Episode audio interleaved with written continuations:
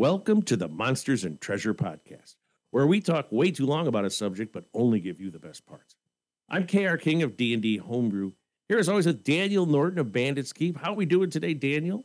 Well, it's about 50-50 agreeing with me, so I'm doing all right. Guess that means it's time for another call-in show. All right, so we have a new caller this month, Merc or Michael from Merc the Meek podcast. It's a brand new podcast. You guys can check it out. And these came in through from Spotify for podcasters. It looks like we might have two groups here. So let's start with the first one. It's uh, listed as Scarce Magic. Hello, Daniel and KR. I just got done listening to your episode about making magic items uh, more scarce and found that pretty inspiring. That's good ideas. Just, uh, I mean, instead of taking away magic, you can put an expiration date on it essentially through your charges, like you were saying. So that that's cool. I've also been thinking about trying to add weapon durability or you know armor durability and making magic stuff more durable but still breakable. I don't I mean keeping track of that might be a little tricky, but that's another way of handling it. So yeah, just uh, neat ideas that I will definitely try to start implementing. So thanks. Well, interesting because we have talked talk, talked about the idea of expendable magic. I think when he's saying scarcity, I can't. I think that was the topic he was like wands and stuff with charges. Well, and again, durability, as he said, you always get into like every time you hit a magic shield, do you have to see if it breaks or something like that, or if it's a twenty hit. If you have a system like with critical hits or something, that can get a little tricky if you're not doing that for regular weapons. Do you start doing that for magic ones and that kind of thing? So I don't know how that might work. Uh, I but again, I like the idea of limiting, as we said in there.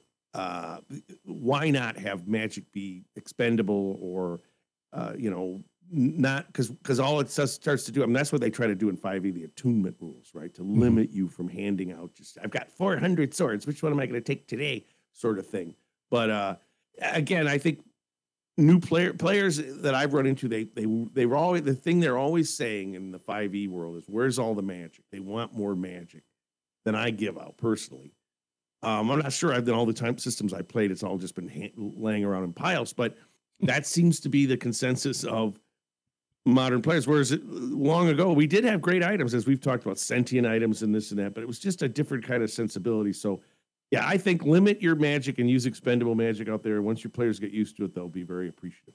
Yeah, I think it was that was one of the things I bounced off of early on in 5e is that when I first started playing and I didn't realize it was supposed to be like I didn't get the attunement thing and I was used to playing, you know, from the 80s. So I right away jumped in and my players had magic items and by the time they got to like third level all their slots were filled and then it was like, well, I, do I keep giving them magic items? I can't use them. You know, it's like, what do we do here? So I don't love the attunement rules. I think I found that didn't work for me. I am much more of a fan of let them have as much as they want, but at the same time, you know, be uh, have things that expend, etc.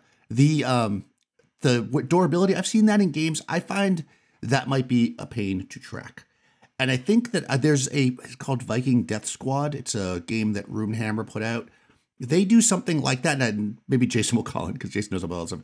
Uh, but I think what ends up happening is you hit the armor and eventually it breaks. But in that game, as soon as you have no armor and you get hit, you're dead.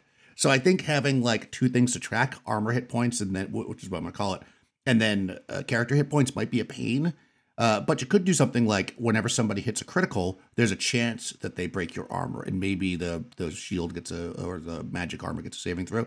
There's lots of ways you can do it. I, I find those things like the magic armor and stuff to to I don't worry too much about it personally. I mean, I don't really have a good solution there, so it'd be interesting to uh, to hear what people think about that. Like as far as like having like seven suits of plate mail, but I think they don't come up as often. You know, in in my game, uh, my five, my uh, zero e game, everybody has a suit of magic armor at this point that can wear one, and they've even given some to like the, some of the henchmen. But I think that's okay. They're they're eighth level. They're very powerful. It's not really a big deal for me.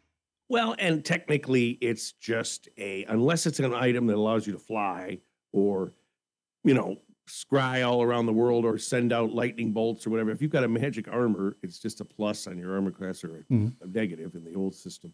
So it's just that's just part of the the freight of you know uh, you just get those items and it lowers that and you're harder to hit. And that, that's what makes you a champion and all that. So it's just a game mechanic thing at that point. There are items that totally disrupt everything. Again, look at the deck of many things stuff. You really play that the way it's written.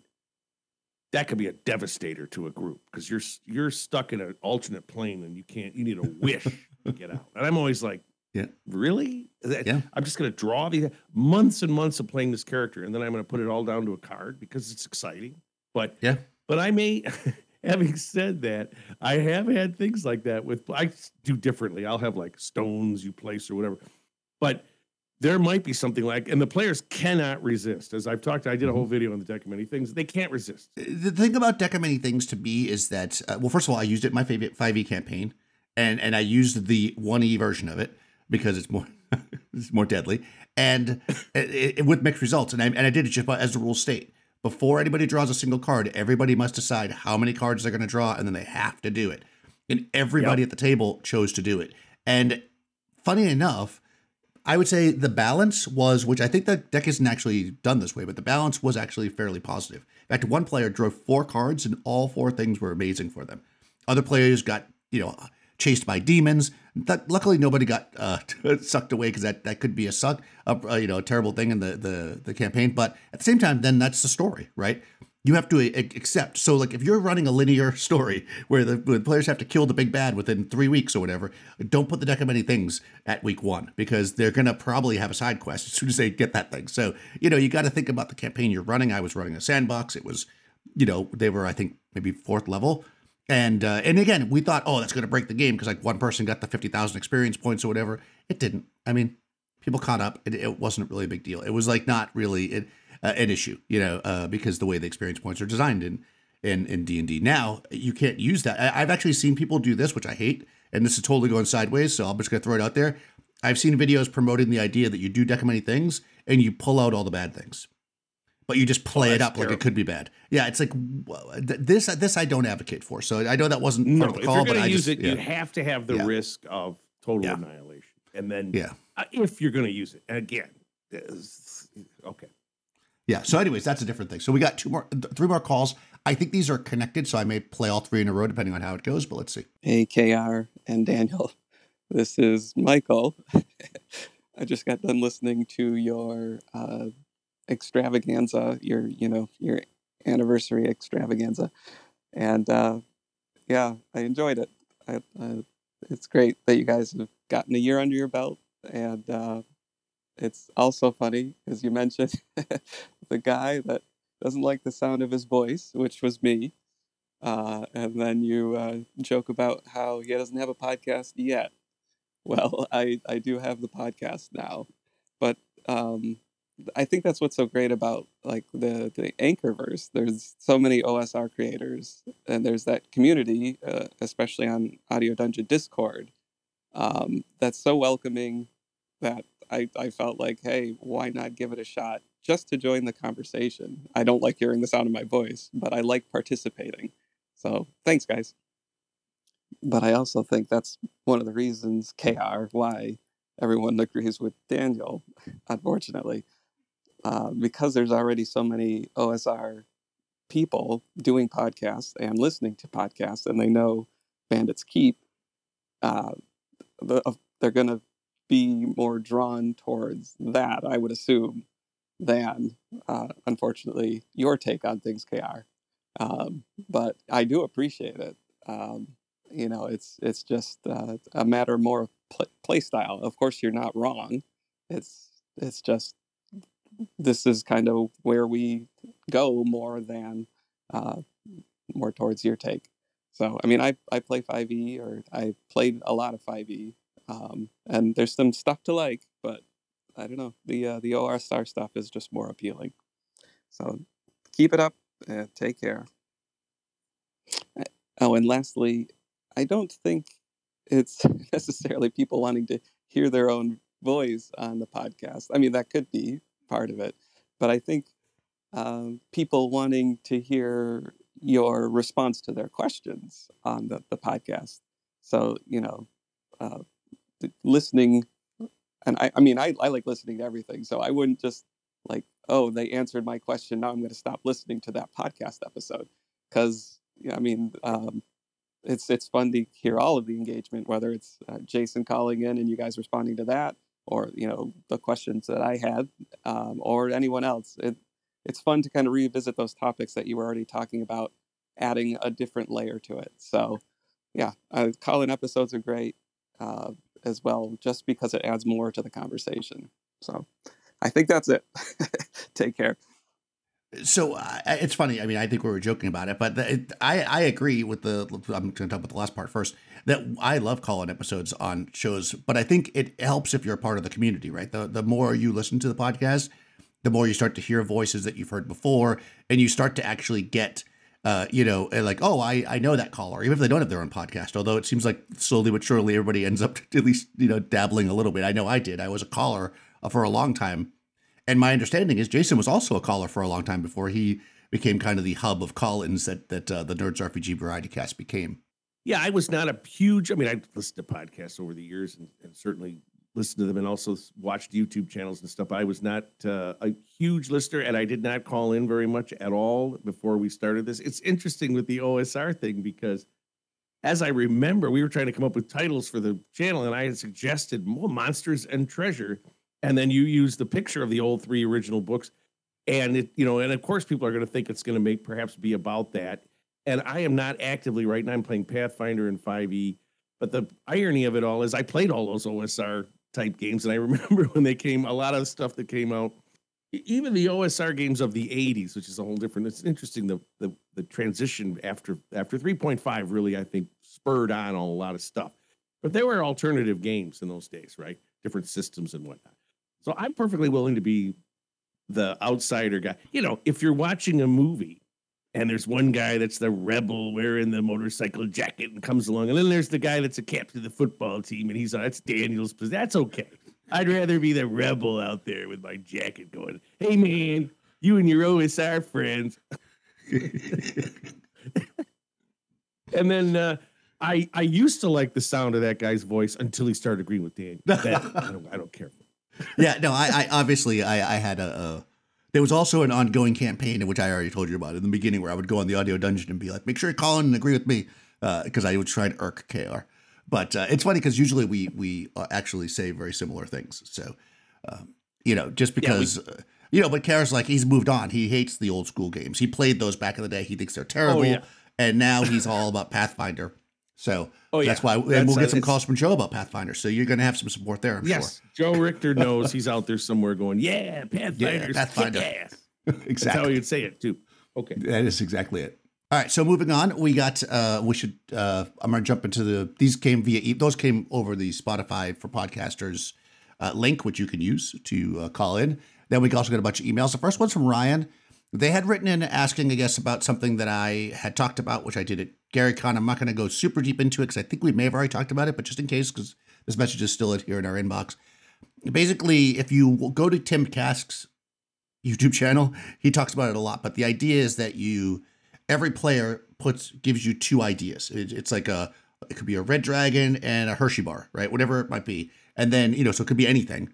And then you take them all and you spend a couple of minutes and you create basically an adventure, which ends up being very gonzo uh, because of that, with the stuff. Now, the first, my first experience with it was Frank Mentzer did it, and he get, he fully credited Tim Kask for for doing it, and he did it the way that I did it, which is he took everybody's stuff and just kind of created an overarching story. So I had six or seven players. Everybody gave me stuff. I looked and combined things that I thought made sense and quickly made what made sense to be a story. The way Tim Kask does it is he'll take like if KR gave two things, the first scene will he won't tell you whose stuff it is, but he'll just make a scene just out of KR stuff. And then you're supposed to guess like, oh, whose stuff was that? You know, that kind of thing. But it's fun. It's a great improv exercise. I wouldn't necessarily do it all the time. What's nice about it is that the players know you're doing it, so it creates this whole idea where it's like we know this is a very loose session that's being created in the moment, and I think it's really fun for a, a breakaway from kind of your standard D and D. Yeah, okay. and as I think I said, when it's it's great for like a one shot, or if you're doing it at a mm-hmm. convention, or people are gathered together, and this is just a fun. Although that carries its own weight of not weight, but people don't can act more gonzo as you're talking about when it's just a one shot or whatever. But that could be liberating too, by the way. It's not necessarily a bad thing to just say, I just want to run something and just have total fun and play it whatever. And I'm not going to worry about the consequences. And I'll just add that I would recommend if you're going to do this that you use a simple system. Because again, people are going to get all kinds of stuff, so you need to be super flexible. You don't want to be looking up all kinds of rules and you know people feel like I built my character for this and then over here we're doing this. So you need it to be as simple of a system as possible. So I used original Dungeons and Dragons the way I did it, but uh, which is what kind of Tim Kask uses. But I was going to say, I, in my campaign, I have something like this. Every once in a while, I'll have something and I'll say something like, "All right, your character." Uh, and I got this from Altan's Door, which is where we started the campaign using that module. There's certain achievements they can do, and then I'll say to them, I'll say like, "Okay, uh, player, create a monster for me, and just send it to me, and I will add it to the campaign at some point." And when you see this monster, if you you know deal with it in an appropriate way like interact with it beat it whatever then you'll get something special from it so it allows them to kind of create something in the world but i do it very carefully and i've only done it a handful of times so i think that can work uh, and again but it becomes very meta with that one player because they know it's their thing to do so i don't know it depends on your table and how people would take that Yeah. And the immersion factor, although again, immersion, that's another one of those things you go on. What does that really mean? But yeah we'll we'll, do it we'll do a whole season we'll on a immersion thing on that. All right. Yeah. All right, so let's go to Jason next. Look at the, are these three messages. It says uh, a one shot episode calls. I recorded these last week. I don't remember what I said. Okay, so that's cool. Hey guys, Jason here. So I'm listening to campaigns versus one shots and just started and early on the episode Daniel says that discussing the two, you know, is D&D the right game because D&D is designed for advancement and and then he says although we've received some kickback for advancement, you know. And I want to just push back a little here and say I disagree with Daniel. I'd have to go back and listen to your episodes, of course. Somebody probably called and said, no, advancement's not important and maybe that's what he's saying, and maybe I said that. But to me, advancement is kind of important in any game. But some games are designed. I don't think you need game mechanics for advancement. So I do want to clarify my position. I mean, one shots are fine, like you say, but in a campaign game, I do think advancement is important. Advancement of that character, but I don't think that has to be mechanical advancement. I think Classic Traveler or maybe a superhero game where the characters don't mechanically change, but they change as far as relationships, they change as far as what they own, they change as far as prestige, they change as far as alliances. I think all that's really important. So I, I want to clarify maybe a little confusion on the advancement part. So now let me go back to the episode. Okay, since I'm the one that said it, apparently. yeah, no, I was referring to Jason, and he did say that uh, he quickly was like, "What about Traveler?"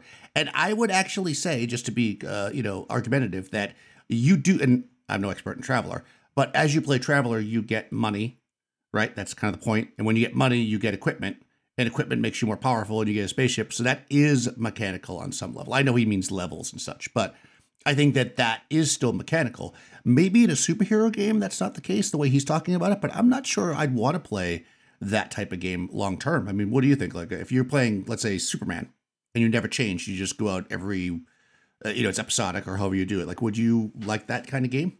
Well, I mean, Superman, you know, and I know there's the Marvel superheroes role playing game. I have not played it, um, so I I don't know what what happens to your character to change. But as you say, Superman never changes. So what is mm-hmm. does he like take over, get his own planet or his own space station or alternate dimension? I don't know how the game works, but what can he gain as the game goes along? Even like let's use the Traveler example.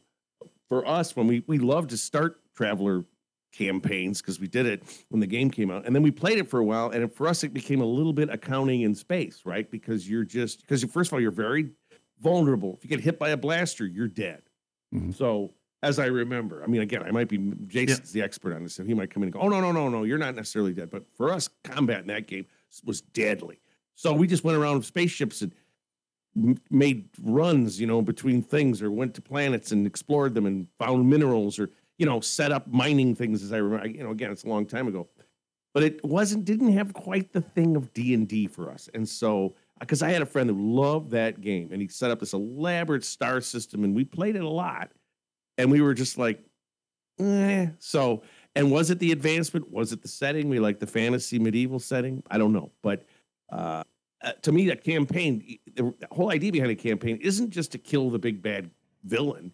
It's to go into the world and get your your your power base or what what is it, prestige, your hmm. uh, renown. But it's also look at the rules. The rules have these levels, and people look at them. I can see my characters every time they level up. They're very excited. They're looking at their character, what they're going to do, this and that.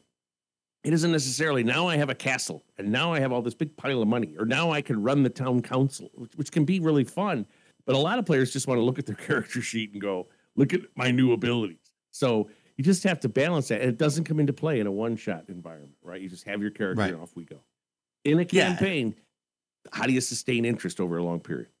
One hundred percent. No, I, I, and again, I don't disagree with Jason, even though he clearly disagrees with me.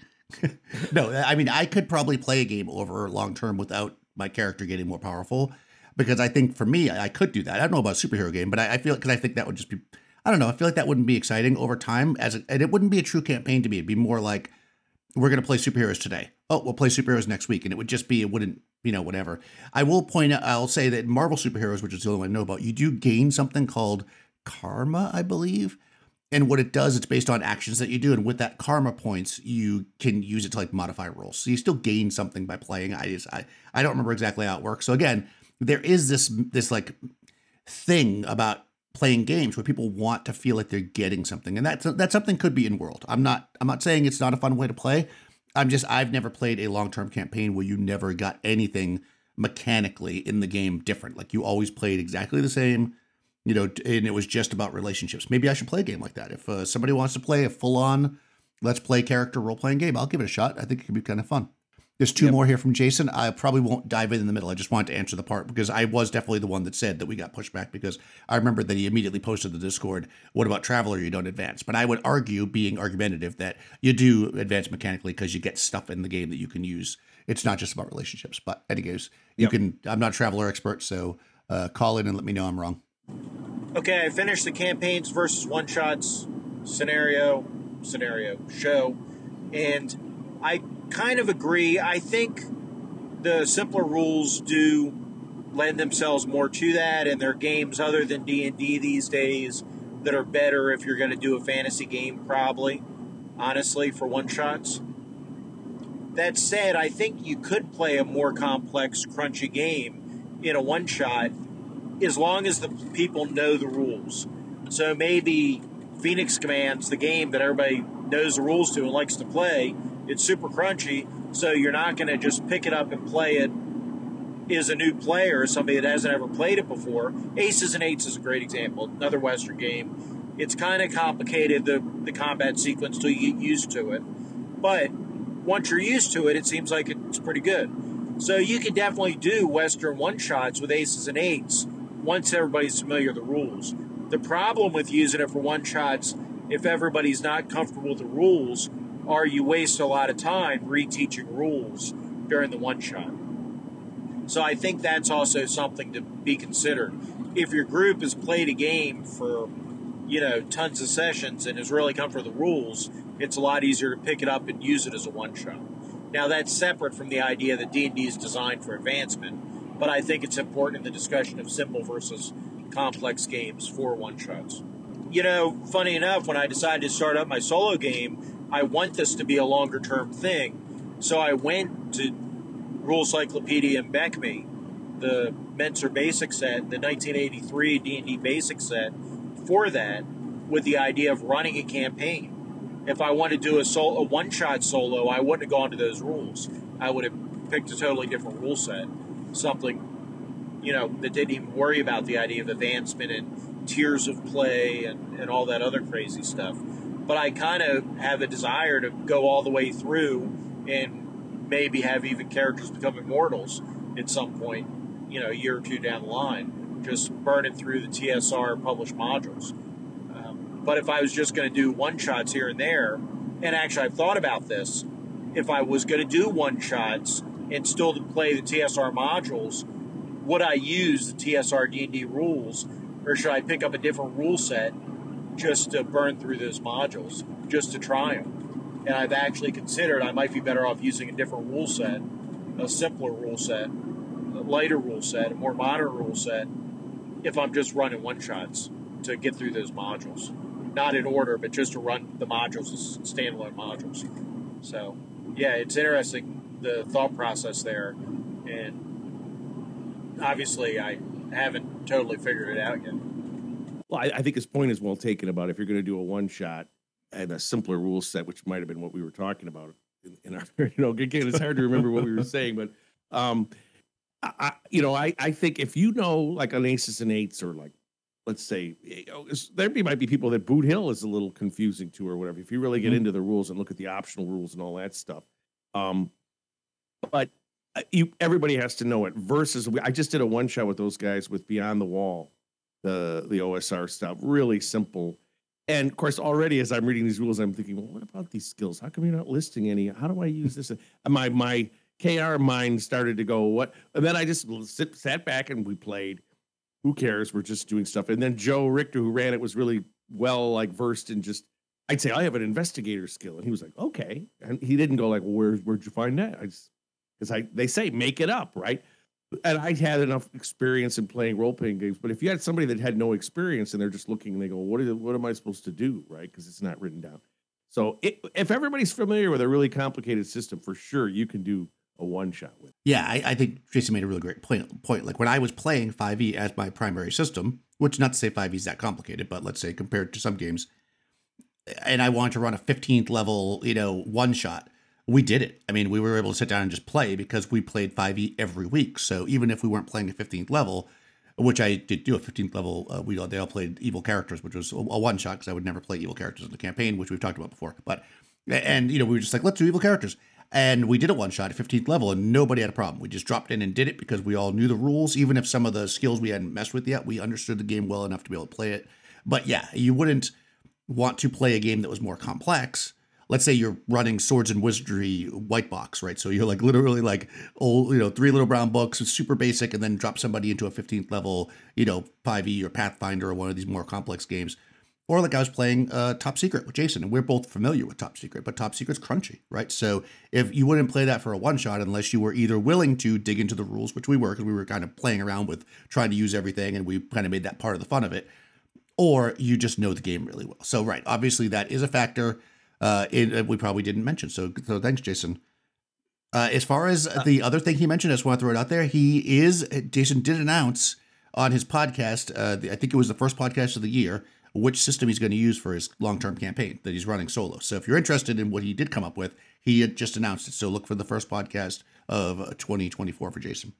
You know, it's interesting because I went to this game store when I first moved to back to Michigan, and these guys were playing a uh, a module where everyone started at 13th level, and they were at 14th. So I sat down at the table, and they said, "Well, you got to come up with a character, and he's got to be 14th level." So I had to sit there for like half an hour, coming up with a 14th level as a sorcerer, and it took me half an hour. It's 5e, you know, it's a lot of stuff, and I'm having to figure out now at this level would I have done an ability advancement or maybe a feat or this or that, and they're all playing, you know, and I, I'd never met these people, right? So I'm trying to do this and I did it and I came up with my character. But it was like, you're not going to sit down in that group if you don't know how to play 5e. Uh, you know, you're, you're not going right. to be able to do it, right? I wasn't able to, you know, and then, and then, and then we went through the module and it was okay. I, again, at that level, it just becomes this, he had all these things had anti magic shells and stuff and oozes because they have all these immunities. It, right. Obviously, whoever designed it knew if you're going to do this for 50th level characters, you got to do this kind of stuff. So but man, if you didn't, if I didn't know the rules, I would have just been like, well, I can't, I can't come up with it. While you're all playing, I'm scribbling away, you know, trying to come up with somebody, mm-hmm. and uh, that was tough. Thanks, Jason. We have so uh, surprise, surprise. Jason is the uh, most pro- prolific caller to the show, so we do have a couple more from him, and uh, let's move on to his next one: Expendable Magic. Hey guys, Jason here. Happy Thanksgiving. I realize this won't be played till after that, probably well after that, but I'm calling you on Thanksgiving, so I'm going to wish you a happy Thanksgiving. Just listen to your expendable magic item episode. And I agree, expendable magic items are great, all for it. But it's kind of funny because Daniel's, def- you know, going after rechargeable swords that go that work twice a day, but he's all for magic swords, and magic swords typically have abilities that are like three times a day you can do this. Um, I realize they're slightly different things, but you know you have to see the kind of irony there, right? Anyhow, though, and and poor KR, poor KR's players, man, you're developing a story and then forcing a story down their throats. I'm I'm just messing with you. I really enjoyed the episode. I thought you brought, brought up great points, and I also think it's interesting idea though that KR brought up that you have to do what's good for the players whether they like it or not. With, with the idea of not forcing the story down their throat, but the idea of the low magic world, you know, whether they like it or not, and that kind of thing. And I, I don't know. That's probably an episode on itself. You know, should you do something that you think is good for the players, even though they're not really into it? I'm not saying that very well, but you know what I'm. Or hopefully, you know what I'm saying. If not, reach out to me and I'll try to clarify. Anyhow, take care. Talk to you soon. We did not reach out, so we have no idea what Jason was talking about because it's the first time I'm hearing this message. but yes, yeah. you are 100% right that magic swords do have powers that are usable X number of times per day. And it, it is certainly uh, me saying one is good and one's not. But I think the difference is that a magic sword's ability generally is something like detect secret doors or maybe give you extra damage for a couple rounds, whereas a wand might throw a fireball, which is a much different kind of thing. And I think that's the reason why, if you had a sword that could throw fireballs, then I would want to have uh, a certain number of charges before it disappears. yeah, and I don't remember how I was ramming a storyline. I guess the storyline of a low magic setting or something. I don't know. I, would have to look back, but you do um, that kind of stuff. I, I, you know, I so again, I'm just trying to sort of say this as I'm trying to remember, but I, I like the low magic setting personally because I don't like it when you can go to the the biggest city, let's say, and go to the magic bazaar and just buy whatever you want. Or the, the players will come to me with rules about, well, this is uncommon and this is rare, and what does that mean? They think of it just as cost, right? And I'm saying, well, mm-hmm. if it's rare, it's extremely rare, right? It's hard to find, and so you may have the money to buy a Picasso, but if no one's selling it, because there's only and, and that's maybe not even a good example. Something that's really rare is in a museum and you can't even buy it or something. You know, so how do you how do you do that? It's just how you want it, how, how you want your world to run.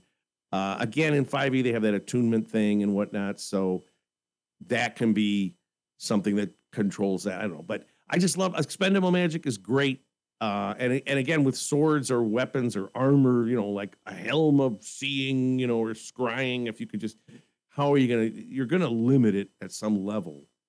So you just have to decide as a GM how you want to do that to, for your own game. Yeah, and I think too, at least in my uh, mind, again, not thinking about 5e and attunement and only having so many things, is I like the idea of a magic user at high levels having like multiple wands that they draw upon and use. So like I don't when I say, "Oh, I want wands to have a limited number of charges," but I expect a high level wizard to possibly have a wand of fireballs, maybe a wand of lightning bolts, maybe even a wand that does something else like a paralyzation, and they'll pull out whichever wand is useful to them at that moment. And I don't have a problem with that. That's the kind of high magic that I like. When you're at high level, that's the kind of stuff you have in my world, but I'm also running OD&D, which is a much more high magic world even if it's not a high magic the player characters can cast all the time. It's a different kind of high magic, let's say 5e. 5e is high magic because everybody on the corner goes prestidigitation constantly, uh, you know, whereas in OD&D spells are more rare, but magic items are more plentiful if you play the game by rolling on the charts anyways. The only question you always got into with the high magic uh, uh do wizards if they have all these wands, are they looking to take them? You know, they're they're they're very powerful NPCs, right, with these incredible abilities. Do you have parties of high level players, or do you get into combat between groups where you have magic items blasting back and forth, and that becomes a thing for the GM to you know have to run all these NPCs high level. And then the other thing is, if you're out there as a wizard with all these wands on, do people see you as a target because you have all this magic concentrated in this one spot, and we're gonna get that. That guy becomes mm-hmm. it's like it's like walking around bags of money on you, you know, all the time. And and right. I know when that guy walks around, he's got fifty thousand dollars in his pockets. Eh, in a world of the wild westy sort of D and D world, would would people take you as a target? Would you be very nervous about that? That you know, but but if you right. don't do it as a GM, if you just say, nah, no one pays any attention to you, you know, who cares? I just that's always what I think about when I think sure. about uh, the uh, once you become very famous or very rich in the real world, you have bodyguards, you have a lot of buffers between you and the real Mhm. world because you know that you're a target. Whether it's just a crazy fan that wants to think that we're going to get married or whatever, and they so mad you rejected them, they want to stab you or something, or just you know kidnapping or whatever. You know that people separate themselves when they have something that a lot of people are very interested in. Right. So I'll I'll I'll kind of answer it as best I can. I mean, I, I my thought is to you kind of answered it on some level. At that higher level, I think the intention of the game again. I wasn't there in 1974, and I can't say, but if we look at it, I think the intention of the game is that you wouldn't have necessarily a group of six 10th level characters adventuring together. What you would have is a 10th level character with a bunch of henchmen and hirelings and lower people that were with them. And you get this. The reason why I say this is because when we look at the encounter tables, you look at when you encounter a wizard or a high level cleric, it says they have one to six, you know, fighters of this level and one to four magic users of this level with them. So they're like apprentices, right? That's that's kind of the, what the game world is trying to build. Now, did player characters adventure in groups of t- probably? I mean, you know, again, what what Yeah. what may have been in the mind of you know Gygax and Arneson is not necessarily what happens. So to to answer the or would they be targets? One hundred percent. Your your high level wizard is not going to just walk down the street with wands, right? They they come out with those wands when they think there's a combat. They defend their tower with that. They go after the dragon with that, but they don't walk around like that. They would probably throw some kind of polymorph self and not even show up in places as themselves because they would be a target. And I think the main difference between a wizard or let's say a high level fighter in D&D and a celebrity is that the celebrity when they're nobody, if you will, nobody, I mean, I hate to use a term like that, but you know what I'm saying, like not known, and the celebrity when they're famous is still just as vulnerable as they, you know, that's why they need all the bodyguards, right? Your wizard is not nearly as vulnerable when they're 11th level with wands as the as the celebrity is, you know, relatively speaking. So I think you got all those factors in, but but yes, in my world, even though I have high powerful creatures, and again, uh, somebody would have that equipment, they don't carry it around with them, and they do stay secluded in towers, and they have bodyguards, and that's how I run it, one hundred percent. Yeah, I, I don't, I don't. I don't do the thing where what you get in AD&D where like you go to the, the tavern and like the bartender is like eighth level ranger because I'm just like what? Like why would the bartender be an eighth? That's just dumb. Even a fourth level ranger would have had so much cash they wouldn't have to work as a bartender. Like that's just a ridiculous but you know they did that for oh I'm breaking out the air quotes balance you know to fight off the murder hobos which I don't do in my world. I keep it real. You know most people working in bars and stuff are zero level people and if the player characters go in and murder them, well, then that's when the Baron sends the heroes after them. It's not everybody Yes, in the town. That's how you their level. have to yeah. do it. Yeah. I agree with you 100%. I might have a second level fighter that made a big Well, yeah. score and started a tavern, but that's about it. If he's, Yeah. he's not going to be fourth or fifth or tenth. I mean, why would you be sitting? In, Well, but again, this this gets into the whole the verisimilitude problem with D and D, which is okay. In reality, you- you're a tenth level fighter, and you'd be the Lord of the Keep, and you'd be a king or something like Aragorn, and sit around and handle about. He's on my property line, and this, you know, how, what are the tax collectors doing? All that kind of stuff, and that might be fascinating to you. But what I found is players are like, when do we go kill monsters? You know, when Right. do we go explore the ruined tomb? When are we? I don't care about the tax law, so you throw that out the window with the player characters. All right, here's one from Jason. Words matter. Hey guys, just listen to Choose Your Words Carefully episode. Great, great episode. You know, it's funny. It's really hard when we, when you think about it with role playing games because we as humans perceive so much, not just with our eyes, but with our ears and our nose and, and maybe even six senses, right? But when we wa it's you can't as a GM. It's impossible to relay everything a character takes in when they walk into a room. So you really have to be careful what you pick. And like you say, if you just pick random details to make it interesting, players are going to focus in on those details. But you, you, if you try to downplay something by not mentioning it, then it might get totally missed. And you know, obviously, you shouldn't build your build your adventure around them finding something. But it could really ruin their day, like you say, if they miss that fancy magic item because you, you're trying to be low key. So it's a really, you know, it's a tough tightrope to walk because you can't emulate real life in that way. You, you can't give them that experience they really have walking in that room. Uh, I, and I know people talk, oh, immersion, of course you can. And, well, no, you can't. Because even if you've got a group where everybody's closing their eyes and imagining the room, if you have eight players, you're going to have eight different versions of that. Well, you're going to have nine because the dungeon master, everybody's going to have a slightly different version in their mind, right?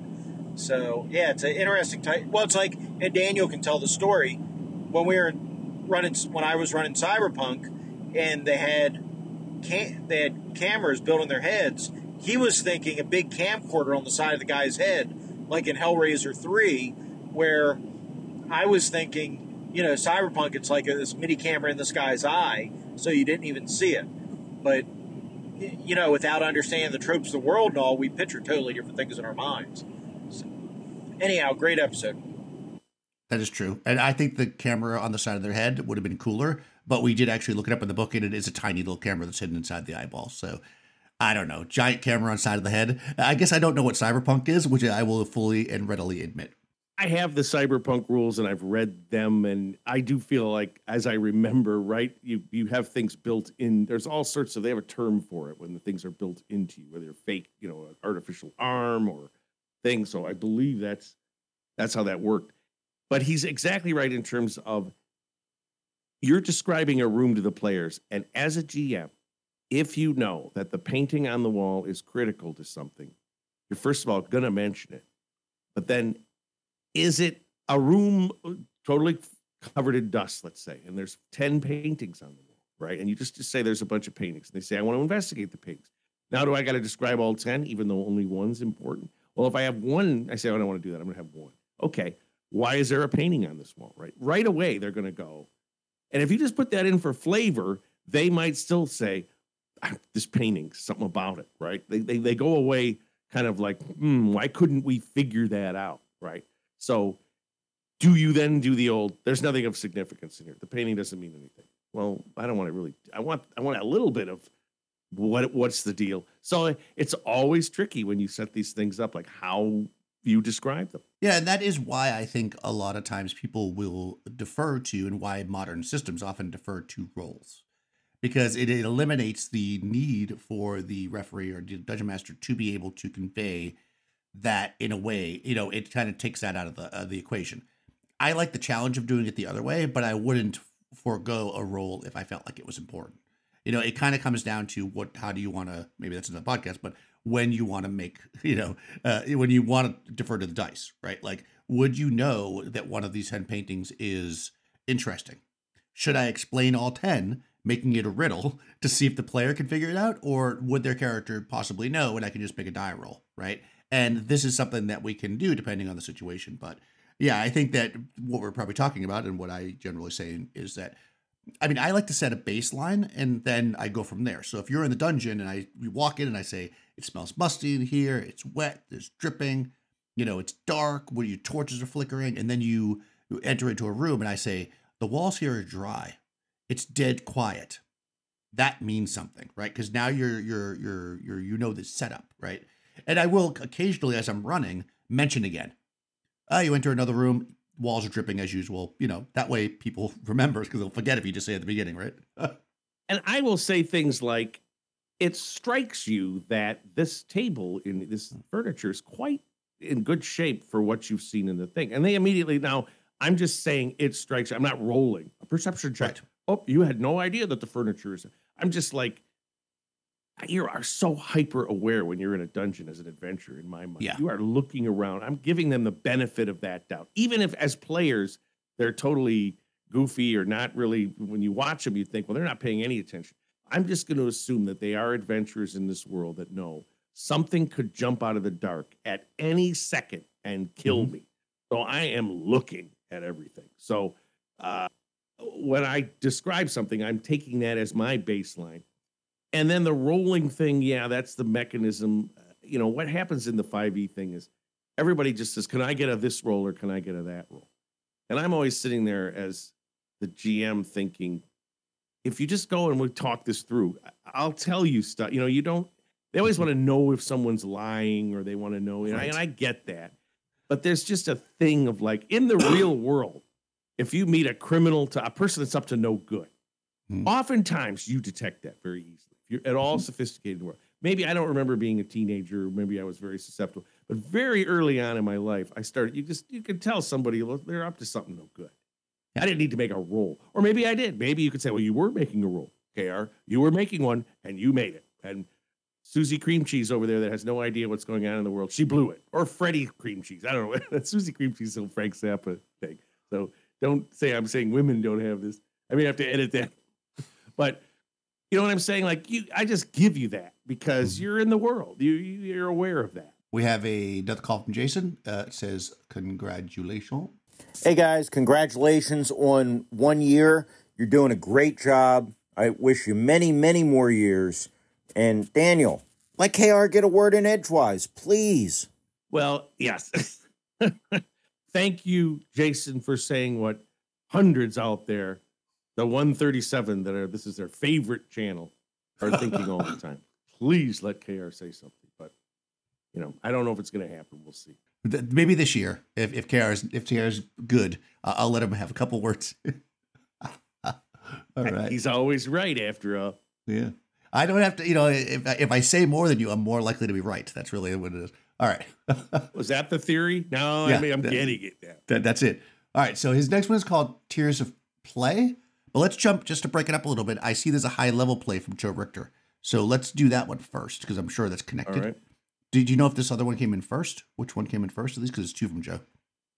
Does it Uh, matter? high level came in first. Okay, good. So we'll play that one first. Here we go. This is Joe Richter from the Hindsightless podcast. Yo, what's up, Daniel? What's up, KR? Just finished listening to your latest episode about high level play. And yeah, it can get a little wonky, right? So, as you guys might know, I am currently running a group through the Wrath of the right Wrath of the Righteous Adventure Path for Pathfinder, and we are halfway through. Um, the players just hit 12th level and 5th mythic tier, and mythic tiers are basically almost like another whole level. And so in the story, the PCs just met with Queen Galfrey, the queen of the country that's getting most threatened by the demon invasion. And Queen Galfrey is a 15th level paladin. and so that made me wonder after listening to your show, I was thinking, like, well, why the hell didn't Queen Galfrey get involved sooner, man? So you guys unintentionally inspired me. I don't know if I'll ever have the time to do this, but now I really am tempted to run a solo version of Wrath of the Righteous, starting with Queen Galfrey as a 15th level paladin and just run her starting from book one by herself and seeing how far I can get. Because I think that'd be wild and fun. anyway, so thanks for the inspiration. Take it easy, boys. Merry Christmas. Happy holidays, everyone. Peace out. Well, it's really interesting because Joe was going through this module and realizes the issue that we talked about was where were these high level characters when some problem was occurring for the players at first level? So I have these bandits that were harassing in the Badlands, and when my characters were first level in the campaign I'm running, and they they had the battle with the bandits, and they had to meet them, and then they got up to enough level and they beat them. Well, why come they didn't the tenth level guys all just come out of the town and just kill these guys? Well, because then you don't have a game, right? so, but it is interesting because you just we make all these justifications of well, they're busy in town, they're not worried about these. Well, there's trade route, the bandits. So people are going to go to these guys and go, how come you're not getting rid of these bandits, right? Just like just like in real life. What were these pirates in the Somali, you know, or whatever, uh, the Red Sea? And they go out and try to get them. So eh, you just it's one of those things where if you're going to have these high level characters in, in your world, they're just occupied with other things and not Right. not the pa- whatever this module she's going to be just killing everything in the first few books right because it's all designed for low level characters so I, I i'd love to hear how joe does it but it does seem like a little bit of you know it's going to be an unfair fight for a while Well, I wonder, right? Because I wonder how important action economy. It would really be pretty fun. And it's funny because I saw, I didn't watch it, but I was, I scrolled through YouTube the other day. Maybe I'll try to find it. And somebody posted something. I think it was for 5e, and they said, um, I'm, I, I I ran my 10th level group, I think it was, through a first level adventure. And I was like, oh, that's interesting because I wonder, right, like uh, how that would work.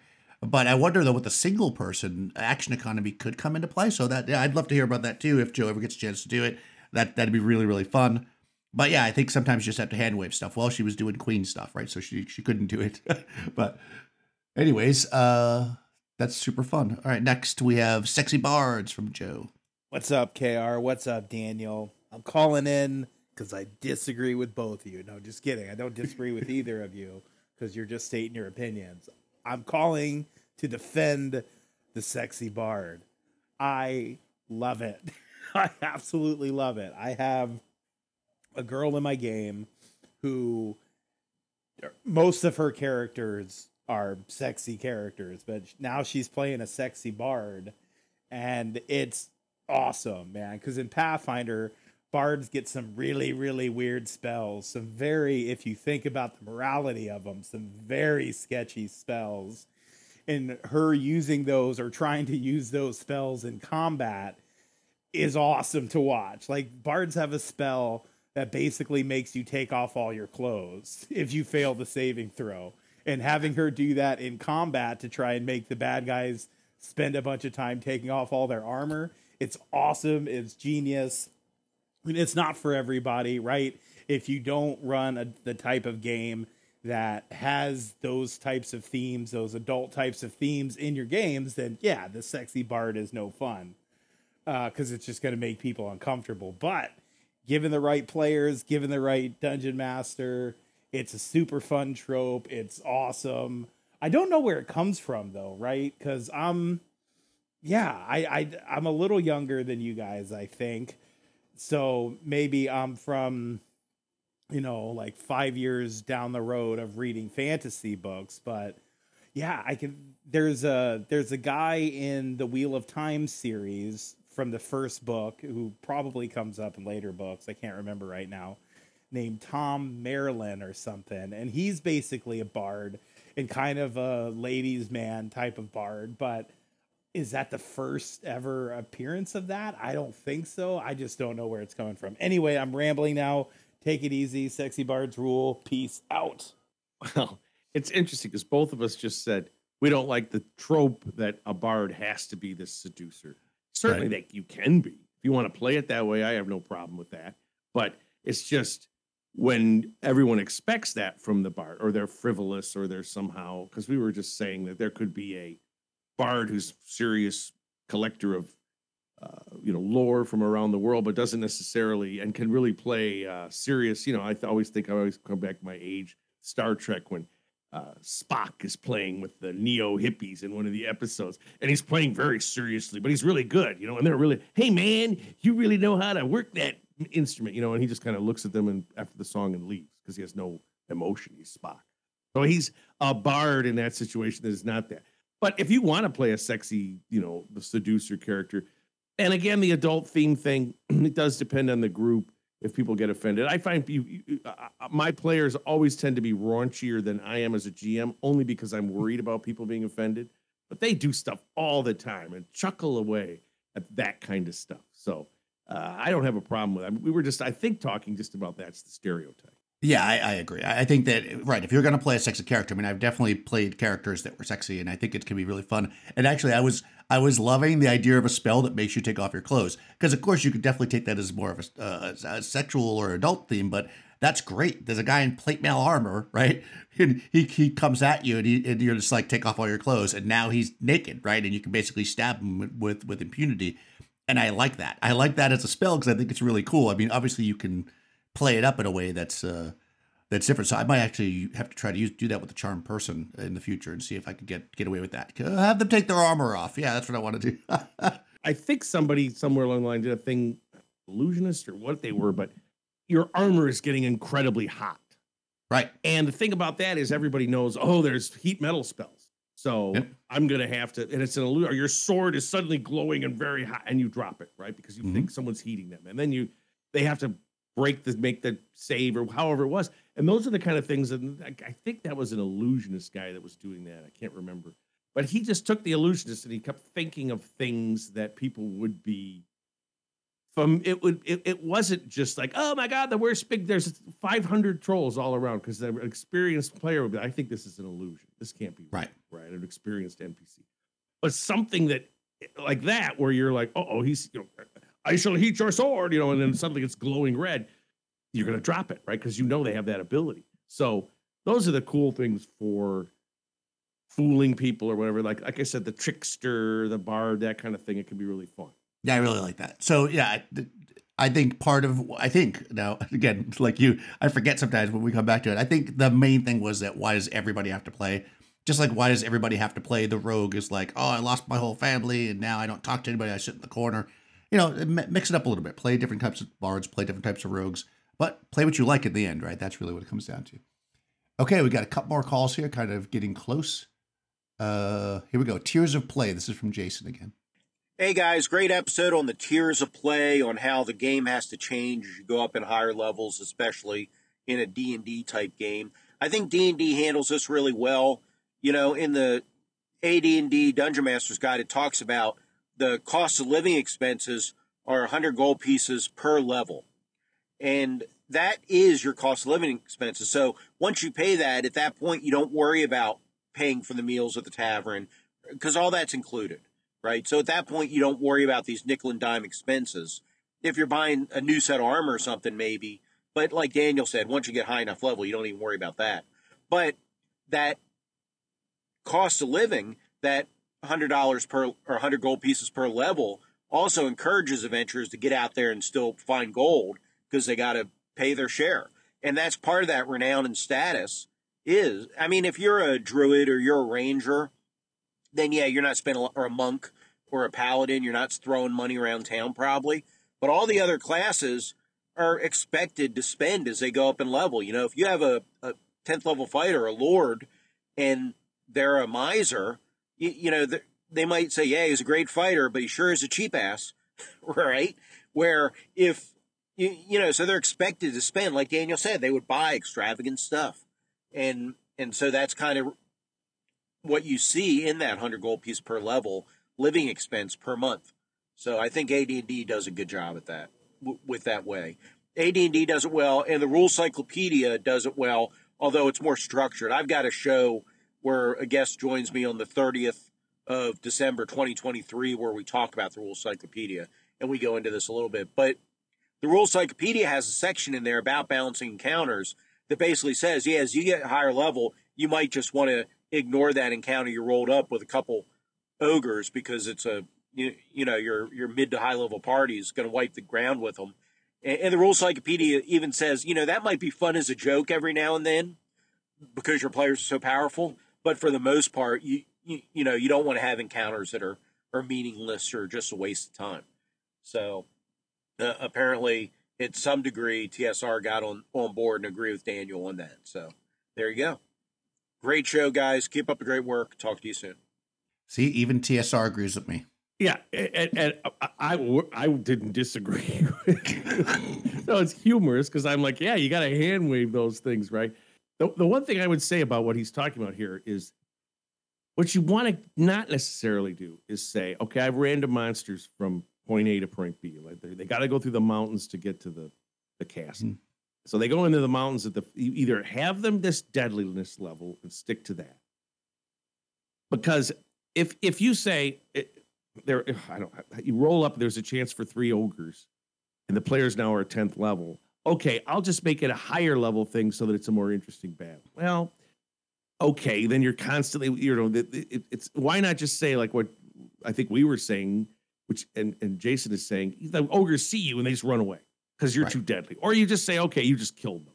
We'll do one, two, three, you killed them, four, five, six, they ran away, or something like that. Because I don't want to sit there and run that. But I don't want to necessarily go, okay, uh, it's 20 ogres or something, because now we got to roll that out. And it's like mechanical. It's just like, I don't know. So that's what I, the things should be more interesting too at 10th level than just the first to through fifth level battles that are just for your own survival. You know, anytime you right. run into something, it's like, will I live? At 10th, it's got to be something more interesting. So, but it's also when you're traveling across the, the idea being 10th level is I can go from point A to point B and not be as nervous as I was at first level. Right, 100%. And I think what's interesting, what I generally do is let's say you had a pass, a mountain pass, and you know there's ogres there or whatever. You you set that that encounter up or that that difficulty at that level uh, above first level. Like and then you won't have these problems. Like you make that encounter a third or fourth level encounter if it happens, you know, at least a chance of it. Then the player characters the first few levels are having to deal with this. They run at first level, maybe they try at second level, they they finally uh, win at third or fourth level. And then fifth, sixth, seventh level, they just walk through the ogre's run. But now maybe they're eighth level and they're like, you know what? All these people are getting attacked by these ogres. Let's go to the camp well, where there is 30 ogres because we can beat them. And then that becomes a fun fight that the players create, not that you're just increasing the number of ogres because suddenly they know that the player characters are higher level. Like that just that that's what I what I generally do with that kind of stuff. And there is always a game mechanic element to it. I'm interested. I have not listened to the. I got to listen to Jason's podcast now about Rules Cyclopedia. Um, I will say, in terms of money, there's an interesting part of that. I have a. I'm running a Pathfinder online campaign, and there's this guy whose character is a former is a disgraced nobleman who mm-hmm. was caught stealing, and he had to run away from his his thing. But he plays his characters. I always stay in the finest rooms. I always buy the most expensive wine.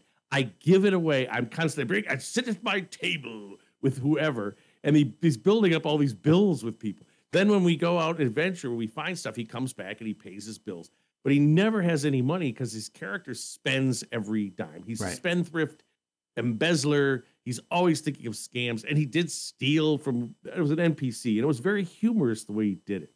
So I just found that to be very interesting. Playing this this rake, this you know a person that leaves debts in his wake, and he's a nobleman. But it's fun to hang around with him because he we're like these very simple characters, and he's like, oh no no, I shall get you all a suite of rooms, you know.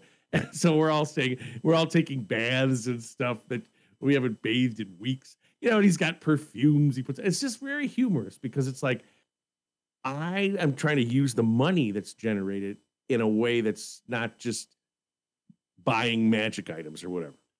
Right. No, I agree, and I, and I and again, what Jason said, I think is good. OD and D does one percent of your experience points, or yeah, yeah, one percent of your experience points per month. You know, is, is their rough guideline, and I like that. I like the idea that there is some expense. It does make people keep trying to adventure, I guess, uh, but also it uh, it just you know it, it that way you don't have to think about it. You know, at a certain point, like if somebody's like raking them over the coals, like was happening in my current campaign, the Thieves Guild was hiding them. Then I actually throw a number up, but really I have this like I basically have a piece of paper that has all this money that they have, like you know, and it's like, uh, whatever. It's not really consequential at this moment that they're spending this money. But I do make a moment, right, where they, it's like, well, yeah, of course you can stay here, but you know, we're gonna have to protection fees of 100 gold pieces a day or whatever. Then they're like, really, 100 gold pieces? You know, it's like eh, they have the money, but you know, it's just that little thing you poke the players every once in a while. But generally speaking, when they stay and stuff, it's like, well, whatever. Like we're not worried about that. It's like, okay, you guys are gonna journey across the land. All right, you get horses and rations and this and that, and you go. Like I don't nickel and dime them on that because I do the OD and D thing, like I said, which is one one percent of your experience points per month is your general living expenses, and that covers that kind of stuff. And I All feel right. like generally speaking, people don't track at those high levels expenses yeah. and stuff. Uh, maybe there are people out there that track it all the way through and everything. But I played in a lot of different with a lot of different, very meticulous wargamey people. They were not keeping track of how much it would cost to live because except at a very general level. Like if you said, okay, I want to buy a castle now, and they'd say, well, where, how are you going to pay for that? So that that kind of thing. But generally, right. just how you're going, we're just doing adventures and we're getting this and getting that and finding this and and then the upper tiers of level, as I've talked about many times, I don't think campaigns, in my experience, go there unless you purposely just are like, okay, now we're 15th level. Two weeks later, now we're 16th. You do it that way, sure, you can get to 20th, but then then where are you? What what's happening, right? And I, I don't know. I've not run in those campaigns. I run just a module once that we got to 15, but that's it. Well, I feel like those. I mean, unless you're doing an adventure path like what Joe's doing, a high level adventure path, which is very interesting. I like to to listen to his podcast to hear about these like crazy like combats and all the stuff that they're doing, these negotiations, right. and like at one point they had to like rebuild like the I might be getting it a little bit. They had, to, they had to like spend time like rebuilding areas that were destroyed by the demons. It's just interesting, right? Different stuff that you would wouldn't normally do. So that's kind of interesting. I think it's really fun. So if you guys want to hear about that kind of stuff, check out that podcast. Okay, so let's move on to the final call. I, I am hesitant to play this call to be honest with you. I, I don't I don't Uh-oh. I feel like it, I feel like the it's controversial. Um, oh, so explore, you know, if you guys agree with me, or yeah, if, if, if you're if you're listening to this podcast, you might want to stop listening right now. I am telling you right now, this podcast here, but let, let but this message. But if you are strong of heart, uh, keep listening or smart. Hey guys, Jason here. Really enjoying your latest episodes. I don't have a whole lot to say because I pretty much agree with you on everything except for Daniel's irrational dislike of AD&D's rating system, which is the greatest thing ever. Um, I would love to hear you guys talk about obscure games. Uh, Bushido is one that I've had since the 80s, and um, we were going to spin up a game maybe five years ago, and it didn't happen online. I'd love to play it sometime. But yeah, obscure games would be great. Love to talk about that. Anyhow, keep up the great work, and I look forward to what you do next. So, Daniel, your irrational uh, hatred of the rating system uh, has finally come back to bite you with It uh, with our resident uh, call-in expert. So, just it's, it's good that it's not just some random, you know, Yahoo person. It's uh, Jason. But uh, as I'm saying this, I can't remember what the rating system is. But So so in AD&D you're supposed to train to go up levels. Okay? So Yeah. every every adventure uh, or session, I guess, the dungeon master is supposed to look at what the player players did with their character. Like let's say you're a thief and you decide how thiefy was this thief? Did the thief pick pockets? Or did the thief engage too much in combat? Did the thief steal from their party? Did you know all these things that are supposed to be the thief tropes? And then you rate the cat the player on how well they played the thief. If the rating is not the maximum rating, then when it comes time to train, they have to train additional weeks because they need to be more thiefy. So it's kind of like uh, you're telling your friends, well, you know what? I don't love the way that you played your fighter. I don't feel like you were fightery enough because, you know, you didn't run into combat fast enough or you it's like, I just find that to be incredibly silly. And as kids, we did the training. And I always say that I don't mind the training. I don't mind the cost. I don't love telling my friends you didn't play your character correctly. So you have to pay more for training. I find that to be really weird and off putting and it would turn me off and like I, it, it, it to play in a game where somebody did that like so at kids we just always gave ourselves the best rating we were like oh of course that was a great way to play your thief even though maybe gygax wouldn't have approved but like gygax isn't sitting at my table Well, it's so funny because I came into AD&D a little bit older, and now that you're saying that, of course, I do remember this discussion because, of course, we immediately said, "I'm sorry, Jason, but no, I'm not. I'm not rating people on their because then they're going to be like, are they going to start doing outrageous things? Are you forced? Oh, I have to go for these traps and do thiefy things. Oh, it blows up in poison cloud. Now you're dead. Well, at least I didn't have to train more. You know, so I mean, the objective is not to how can I say this? There is an element of social uh, uh, where you're thinking about what other people are doing or looking at you to see how how well you're doing or something. But in reality, in D and D, I feel like you're just trying to stay alive. So right if you do thiefy things, if you're all alive, you've won that that round, that that Yeah. session. If you're all, you know, and then what do we get? And like, yeah, we just do standard training and all that stuff. But and we did because I like the idea of training. I always thought that was a great mechanic because it said it brought some realism to it. Whereas the yeah endless running that my players always want to do, now I'm, you know, it's just again though it's coming at it from such a different sensibility because men at arms, you know, uh, chainmail war, you know, uh, we knew that campaigning, Napoleonic campaigns, you could only go so far. People had to rest. Uh, there was attrition. If you forced guys to do stuff, their effectiveness would go down.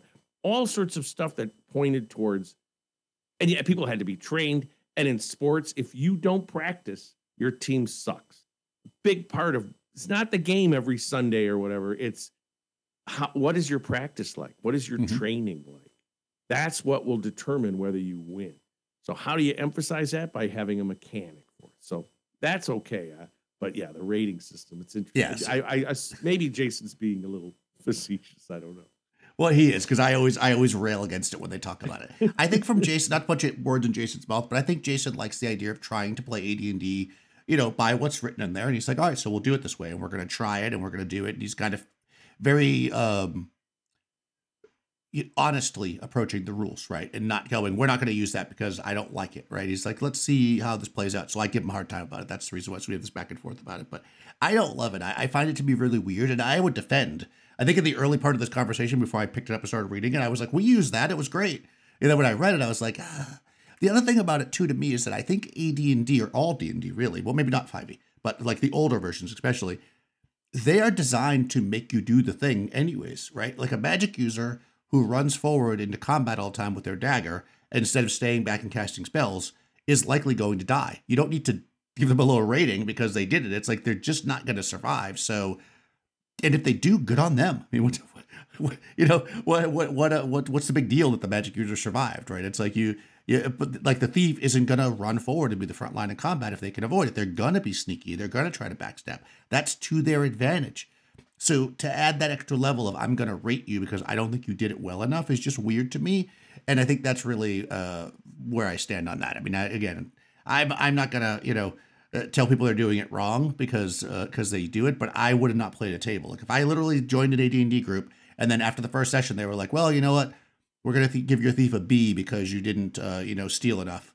I'd be like, oh well, I won't be back next time. Thanks. Yeah, and that's the thing about systems that like inspiration and stuff.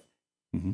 For me, meta currency like that, everybody gets an inspiration point at the beginning of the session, and there we go. I'm not going to sit there and go, "Oh, Daniel made me laugh again," because every time I give Daniel a point, the other players that say, "Oh, that's because they do their podcast," and you know, he gives Daniel yeah. points for everything. So then I don't give points to Daniel because I don't want to have that favoritism. And Daniel's sitting over there going, "You know, I could use an inspiration point once in a while." So I, I, I, get rid of that because I just don't want to play favorites or whatever, or play or have that impression of play. Right. I, sometimes you can rem, you can remove that from the game, which which is something that I go for. So that's just my my thoughts on it. I'm whatever. If you want to use it, if I was trying to run AD and D rules as written and as best as I could, uh, I would probably give it a shot. But I would almost guarantee that I would rate everybody A because there's no way I'm going to tell my friends that they didn't play their thief well enough. That would just be weird to me. Well, I'll have to do a session on the iconography, the icon, iconic status of these old rule systems where you play them as written. Because, right. like, if I played Bushido, uh, I don't know the rules very well, so I'd read them and try to play the rules. And then after I played it for 10 times, I might say, you know, this rule about extra armor, it's too clunky. It doesn't really work. We got mm-hmm. rid of that. So we never approach the rules as like, we're going to assume. They come out with a errata all the time. And or they have a new a new addition isn't just a money grab. It's also like these things didn't right. work. Famously, three to three point five. There were things. There were some broken things in there. I don't remember what mm-hmm. they were, but they changed them. They got rid of it and made it better. So because people actually they all the play testing they did for 3.0 which was very extensive real people went out there and played and said you know this doesn't work and that doesn't work and they changed it so rules is written i don't know but totally exists yeah, I mean, you know, you, you do your best, and, and I think, but that that's the one thing, you know, I mean, there's several things in AD and D that I wouldn't use if I was running the game and I wasn't trying to use them all. Like I wouldn't use the chance per month of catching a disease. Like I just feel like that's not fun for me. But you know, hey, if that's the game you want to play, uh, you know, that's just not something I would use. But I, things I would use, psionics. I love psionics. Uh, I love the hand to hand combat. I, I love how weird and clunky it is. It's so awesome. But that's me. I always use the floozy table because yes, that always gets people. They know exactly what my game's about. It's the first thing you roll on. It's like roll up your character, and then this is you know this is the floozy that you start with. Yeah, no, I, I, I get I get that that's you know that can come off very badly. So I, I do understand that for some people, but uh, I think it's a funny uh, you know a little funny joke in the back of the book, and you have to take the the AD and D for what it is, right? It's written in 1978. There's going to be jokes that certainly wouldn't fly today, and we have to understand that that's that's what it is. Don't use the floozy table because that's just silly, unless your players like silly stuff and they want to, they they think it's funny. You know, don't drop that on. And somebody. there are a lot of younger players that I've run into in my 5e world where they love that kind of thing. They think it's hilarious. Yeah. So, and there's a certain innocence to it, and uh, certainly they've seen movies where we have what would be called a floozy she, uh, who are part of the storyline and they present them and they have their own inner lives and stuff. You know, they're not so dehumanized. So, but whatever. I mean, again, this is what always happens. You have a table like that, and then we start to analyze what's the socio, well, you know.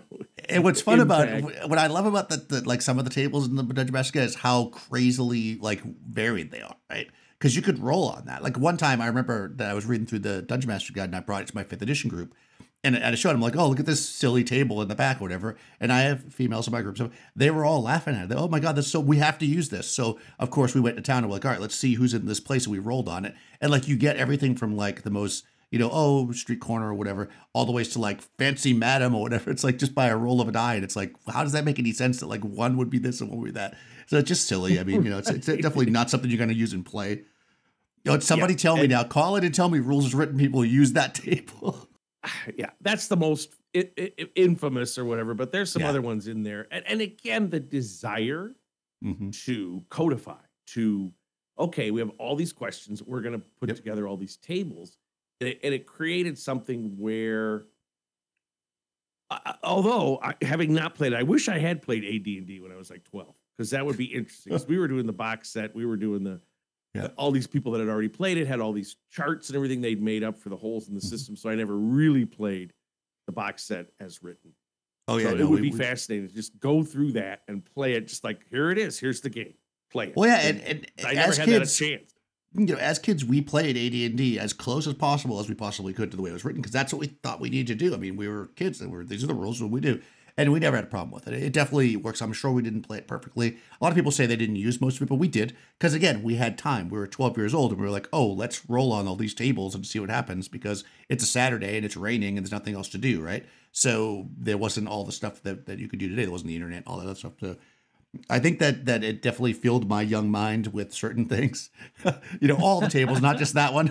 and uh, and I, I give ADD a lot of credit. I really like the the system. I just like to give Jason a hard time about it.